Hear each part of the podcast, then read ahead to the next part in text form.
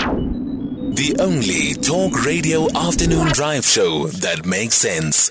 Beyond the headline with Aldrin Sampear, right here on SAFM. Hey, not too sure about that impersonation here. Not too sure about that impersonation. Let's quickly speak to Salman Khan, independent political analyst on Southeast Asia. We look at the tensions between Pakistan and the Taliban. This is after Pakistan authorities made it clear that they are not happy about the construction of a structure by the Taliban administration inside Pakistani territory, which they say violates the country's sovereignty. However, though, Afghanistan authorities have raised concern about the closure of the Torkham crossing, arguing that the reasons given by the Pakistan are unjustifiable. Salman Khan now joining us on the line. Salman, good afternoon. Thank you so much for making time for us. So, what's at the core of this dispute? Isn't it known where the borderline runs?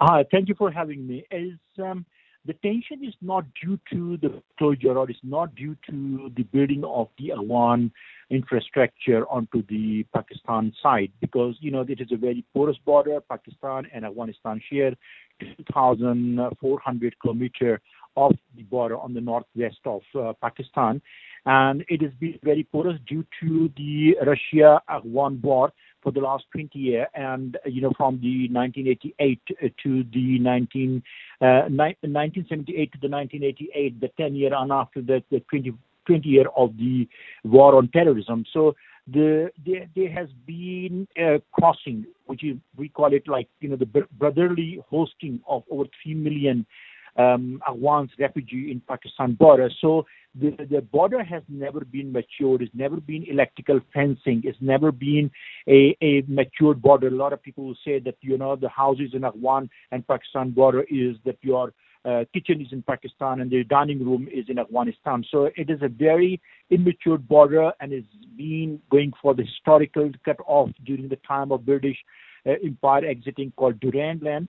So these border disputes always been there. But of course, during the war on terrorism and during the time of the Russia war, war Pakistan opened the door. And now that the Afghan territory has been used by many international actors, and I think the recent um, recent uh, uh, skirmishes or recent tensions I think it's a lot due to what's been happening in Pakistan for the last three months, and Pakistan lost, I think, over 50 soldiers uh, due to the terrorist attack onto the border post, not targeting the targeting the civilian, but directly Pakistan armed forces on the border. And that's where the Pakistans are asking for Afghan government, which is led by the Taliban in a way, and uh, been asking to bring some stiffer, you know, control over across over uh, border, you know, infiltration, and then of course in between, uh, one will not know who are these people who are coming into the Pakistan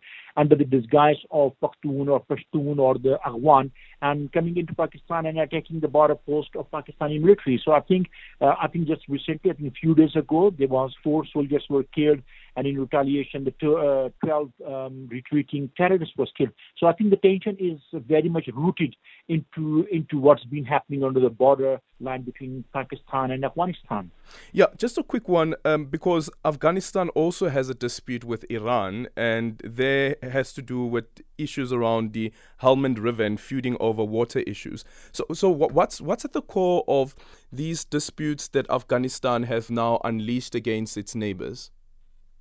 Well, you know, you must also understand the dynamics of the area when the Russian war was happening and the Russian, you know, the American edit, the war on the Russia, and that they used to call it glorified the Afghan uh, retaliation to the Russians, uh, Great Mujahideen War, and of course that's where the Taliban was born, and um, Mujahideen, uh, the word came about, and the CIA supported um, with a dollar to dollar uh, sponsorship from the Saudi Arabia to make sure that the uh, Russian uh, revolution will not, you know, um, spread over or spill into. And of course, on the other side, then Iran was threatened by the Russian invasion of the communism coming toward them.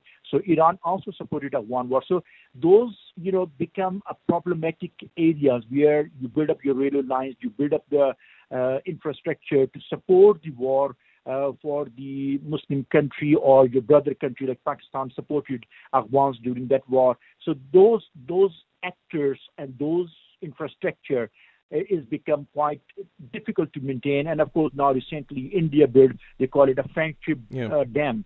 Uh, last few years ago in Afghanistan called Salma Dam, and that dam is blocking the Pakistan water coming to the Pakistan okay. northwest area, and this is exactly what's happening to the Iran. So I think it is just uh, you know Afghanistan has come out almost like 35 years of the civil war and uh, different invasions by the U.S.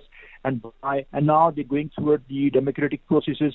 But unfortunately, okay. India has been using Afghanistan border and their embassies to fight the proxy war in Pakistan, and All it's right. not to do. Salman, unfortunately, we, have lost, we, we've run out of time. But thank you so much for your time, Salman Khan, the independent political analyst on Southeast Asia. It is uh, two minutes after half past three. Apologies. Time for the news headlines.